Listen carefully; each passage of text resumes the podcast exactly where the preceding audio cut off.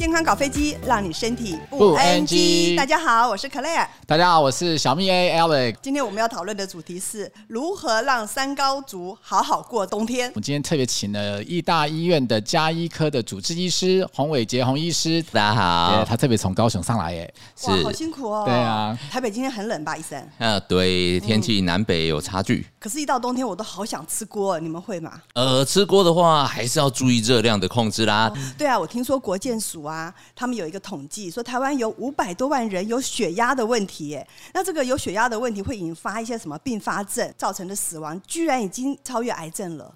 因为我们这是三高啊，大家都知道，血压、血糖、血脂肪高这些的慢性疾病比例真的很高，统计起来平均大概都二十到二十五 percent，是一个非常高的比例。出去外面一看，年纪越大，这些疾病越多。可是最近越来越可怕的情况是，三高年纪越来越年轻了。大家有看到之前一些新闻的事件，有一些艺人朋友就是比较早就一些心血管疾病就逝世了，所以这是很年轻化的一个状态。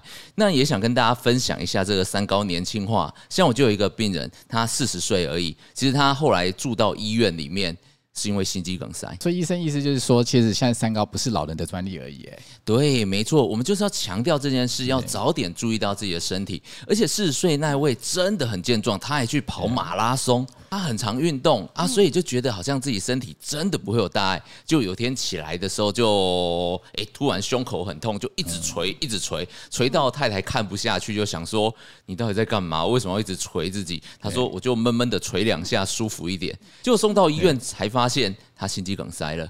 那什么原因？是因为他三高太可怕，他的血脂正常，三酸甘油脂标准一百五。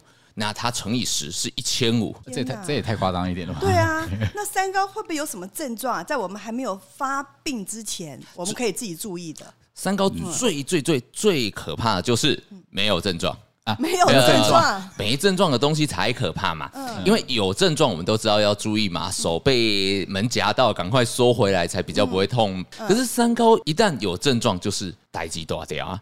举例来说，就是血管已经堵住啦，中风、心肌梗塞这些情况发生了，我们才知道。所以，我们平常要好好做健康检查，注意身体保健是必要的啦，不可以放到一旦血管已经堵住了才来想说啊，一失足成千古恨。所以其实是只要平常做健康检查，其实可以查出来三高的，是是可以看到的。到底三高是指哪三高呢？三高绝对不是国一旁边的国三 三高，三高是指血压、血糖、血脂肪三种东西。那这三种东西高，就会造成我们身体的血管阻塞啦、心脏疾病啦、脑部的疾病啦、肾脏不好，所以这是我们常说的三高啦。那我们在饮食上，我怎么知道说我怎么样吃才是正确的呢？所以，我们平常饮食的部分就要注意，可以像是淀粉要控制它的量，然后不要吃太多高油脂的食物。那尤其是现在冬天逐渐到了，大家都会开始去进补，对不对？进补。对。那进补这观念，我们说到这观念就有趣了。很多人觉得，为什么我们要补？是因为长辈流传下来的习俗，我们应该要补。可是那是时代的不一样啊，现代人几乎。不太会缺营养，我觉得现在是过剩营养，都都是过剩，都是过剩，不对吧？应该是除了过剩，还有一个不均，对不对？是的，就是选择的食物没有好好的去配合，就是举例来说，蛋白质不够，那碳水化合物就像是饭啊、面啊、馒头啦、点心啊这种过多了。那这就是碳水化合物会造成我们的血糖变高吗？还是怎么样？我们要跟大家分享最重要一个概念，在摄取这些食物的时候，有一个概念很流行，只是不知道大家有没有听过，叫做 Omega 三跟六的比例。我只听过欧米伽三，还有一个欧米伽六是什么东西？所以我们说大家不见得常听到。我们要讲 omega 六就要来了。欧米伽六的这件事情，就是我们一些生活很多的油品都含有 omega 六，像一些黄豆油啦、葵花籽油啦，或者是一些内脏啦、肝脏啦，或者是很多的肉类、蛋类，其实都 omega 六。那 omega 三这大家比较常听到，它在。研究上面是说会有抗发炎，那 omega 六是促进发炎，嗯、那这两个东西需要平衡，因为促进发炎是有时候像我们抵抗力要好，就是要有一些发炎反应。我弱弱的举一下我的手，问一下问题。我一听到 omega 六，然后想说，哎、欸，那进补的东西不就像姜母鸭、羊肉炉啊 A 五 A boy 这样，这是属于六还是三？呃，其实三跟六都有，可是六远远高出了三，所以六远远高出三有什么问题呢？Omega 六跟三的比例在以前的时代几乎是一比一啦，一比一的时候心血管比较不会出事哦。可是现在几乎是一比四十，一比五十，尤其是好几倍哦。呃，对，就是非常夸张的一个落差。那 Omega 六远远大于 Omega 三的时候，很容易心血管疾病。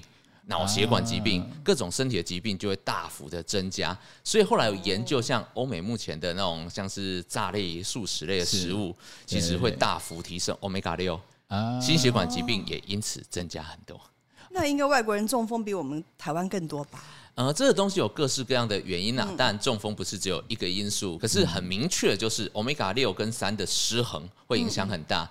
那所以 Omega 三现在大家也是鼓励说，像是我们很常见的就是磷虾啦，或者是我们一些油脂丰富的鱼类，像是鲑鱼啦、青鱼啦，这也都是 Omega 三的一个来源。可是医生，像我啦，一生的志业就是要减肥，不能变胖。可是我不可能吃到了那么多东西啊，你又要得到足量的 Omega 三，那是根本不太可能的事哎。嗯，所以我们在饮食中本来就是要尽量想办法，也要降低 Omega 六的部分。我们比较重要的概念是要把它调均衡。嗯，那因为我们很呃 Omega 三的来源，像是一些磷虾啦、一些油脂类的鱼类啦，这些东西我们也要好好的想办法去平衡它，会比较重要。那问一下医生，Omega 三跟 Omega 六比例要是失衡的话，我们要怎么样去调整？现代的 Omega 六几乎没有缺乏，刚才说一比二三十，一比四十，几乎离一比一。很遥远，还还有一段已经过剩了，有一段遥远的距离。因为 Omega 三在目前的研究上面来说的话，在美国心脏的协会在二零零三年的时候开始有给了一些建议。如果我们是有心血管疾病的人，那我们建议每天都要补充一克。那如果你希望降三酸甘油脂的话，可能最好三克以上，甚至四克的 Omega 三。为什么有这样的建议呢？是因为在医学研究上面来说的话，Omega 三的补充，它可以直接降低我们心血管疾病的几率，那心血管疾病的死亡率。所以这部分来讲，对我们的心血管是很重要的。那医生，我看到好多有 Omega 三的那种什么鱼油啊、磷虾油啊，它们那个差别在哪里啊？该怎么选呢？呃，目前的研究的部分来讲的话，磷虾油的部分吸收率会比较好。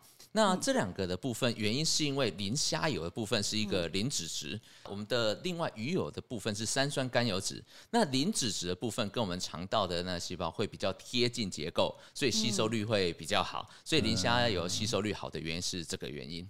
我刚刚医生有讲到说肠道，我这个肠道超有问题的，所以呢，其实我应该可以选择这个比较肠道好吸收的话，那就是可以选择磷虾油。对，我觉得你要哎、欸，你的肠道真的好烂哦。谢谢你哦。啊，谢谢。你是有事吗？可是没有了。哎，我觉得我也要选磷虾油，因为听说它里面有一个虾红素。对啊，听说它对人体很有帮助，而且可以调整身体很好的营养素。哎，对啊，刚刚我听到了鱼油，还有磷虾油，这些通通都是海洋的资源。那我们这样子，人类一直在吃这些东西，过度捕捞会不会造成生态的浩劫啊？